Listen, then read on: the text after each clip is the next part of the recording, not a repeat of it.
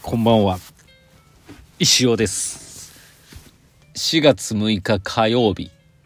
20時42分でございます。いやー。いやーダチョウ倶楽部じゃないですよ。今日はですねもうまあ子供たち春休み最終日ということでですね。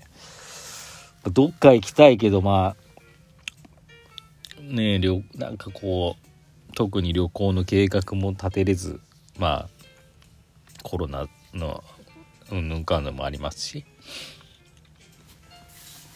でまあ上の長男はですねもうやっぱ家族と出かけない年齢になっちゃいましたんで、ね、次男と妻と3人で今日大須に行ってきました。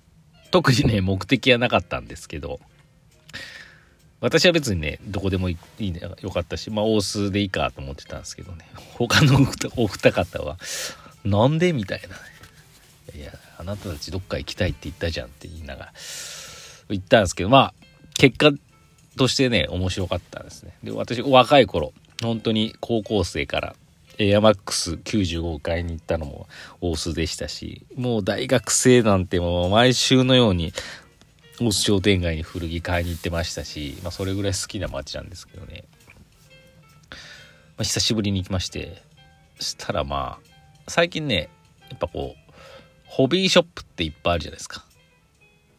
なんかこう一昔前はさなんかこうアニメオタクの聖地みたいなようなお店だったんですけど今やっぱりね楽しいんですよね行って。古いおもちゃとかフィギュアとか本とかあったりもちろん今のやつもあったりするんですけどレアなやつとかね。簡単に例えば金消しガン消しビックリマンとか我々世代で言うとそういうのが売ってたりうわ懐かしいって見るだけでも楽しいですしね。なんかねそういうお店でいあのいろいろ見てたんですけどね。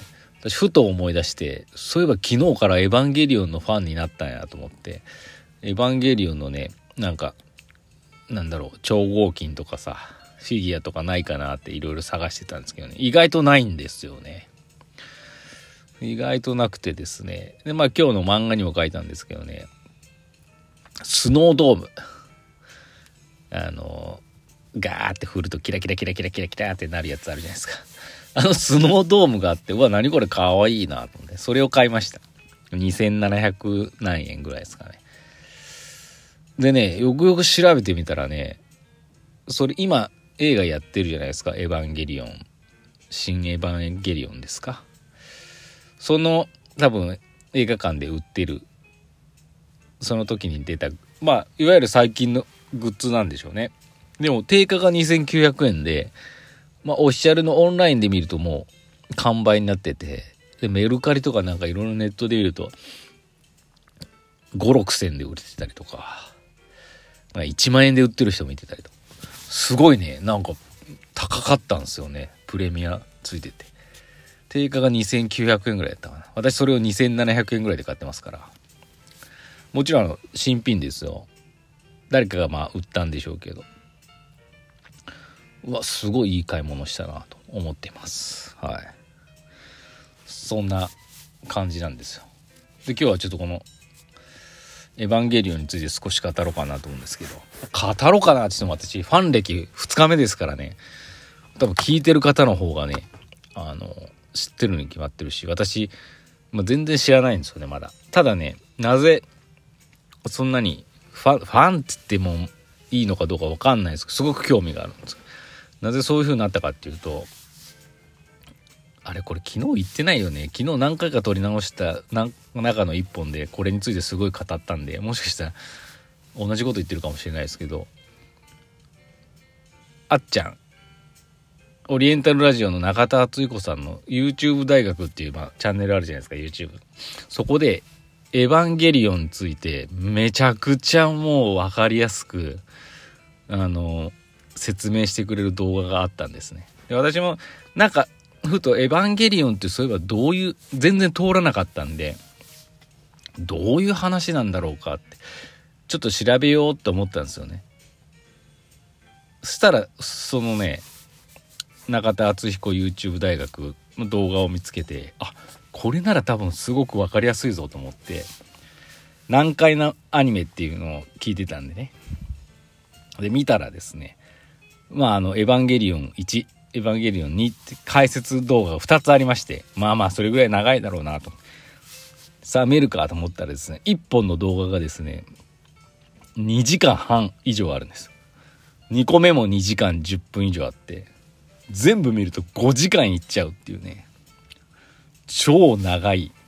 それぐらい語らないと多分解説できないんでしょうけど、それをですね、なんかもう、2日に分けてっていうかね、何回かに分けて、まず、エヴァンゲリオン1の解説動画をね、見ました。そこでね、だいたいアニメ版の全、まあ、26話でしたっけそこぐらいまで解説してくださってて、非常に分かりやすかった。非常に。うん、皆さんもね、もし興味がある人はですね、この、中田敦彦さんの YouTube 大学でですね「エヴァンゲリオン丸1」アニメ版を全力一挙解説っていうのがあるんでそれをご覧ください。私まだ丸2の旧劇場版新劇場版一挙解説そして新エヴァンゲリオンの方はまだ見てないんでね。2時間なかなか長いですからね。まあね後でまたね近いうちに見てでちょっともう映画ねやってるうちに見た見に行きたいなとは思ってます。いやーなんかね面白いですね。であのその今日一緒に行った下の子もですね。たまたまその次マンダラケっていう、まあ、そういうホビーショップもあるじゃないですか。そこであのねモニターで「エヴァンゲリオン」の1話と2話がねずっと流れてて真剣に見ててこれ面白いみたいな。で、お父さんも、実は2日前からファンでな、みたいな、こういう話だぞ、っつったら、えっつって。お父さん今ふと思い出してエヴァンゲリオンのなんかグッズを今ここいろいろ探してんだけどないって言ったら一緒に見つけるとか言って。結構ねあってもね高いんですよねやっぱフィギュア。でかいやつがね1万5千円ぐらいしたりとか。一番くじの1等かなんかそういうのがそれも高かったな。っていう感じで。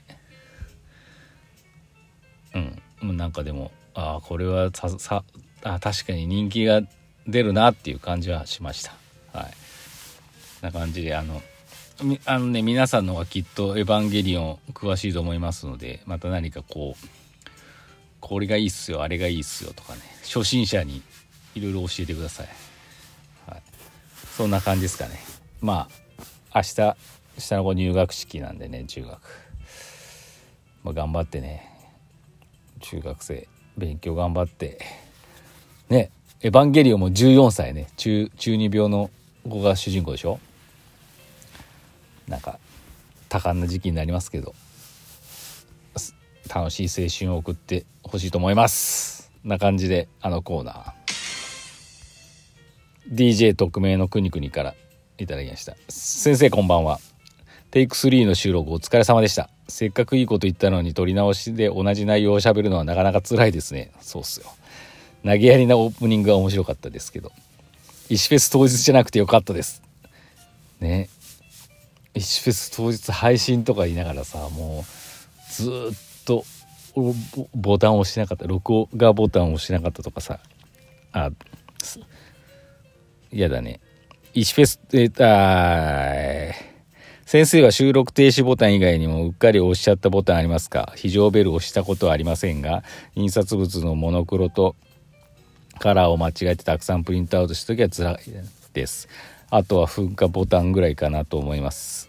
ね、噴火ボタンって何すか？社長の怒らした、怒らすようなスイッチを押してしまったってことかな。ラジオネーム、ラジオネーム？まあいいや、ねぎらいのネギボタンをたくさん押しておきました。なんだろう。ああ、あれか。140個ありがとうございました。PS の間違いかな。はい。そういうことですね。ボタン。ボタンね。本当にね、これ、録音をね、変なところ押しちゃって停止になってたのにもかかわらず昨日ね、ずっと喋ってて、あれなんかおかしいなと。うわ、停止になってると思って。そういうことがありました間違えて押してしまったボタンとかはねまあ特に思い出しパッと言われてもね思いつきません。うん。まあでもよくあるよね。どうあのスマホとかでもさ動画撮ろうとしてさ撮ってたのにさよし停止って押した瞬間にさあの赤く123ってさうわ今さいなんか録画になってるよっていうのはよくやっちゃうよね。あれ。あれどうにかしてほしいよね。この瞬間しかないのにさ。うーわ撮れてなかったみたいなね。これはみんなやったことあるんじゃないですか。スマホの動画撮影の時に。ね。撮ってたと思って停止ボタンよし撮れたって停止を押したらいきなり録録画が始まるというね。押してなかったっていう。あるんじゃないでしょうか。はい。そんな感じでもうそろそろお時間になっちゃうんですけど今日はちょっとですね。新世紀エヴァンゲリオンのファン歴2日目の私がですね熱く語るという回でした。熱くはどうか分かんないですけど。ただ全然分かってないんでね私も。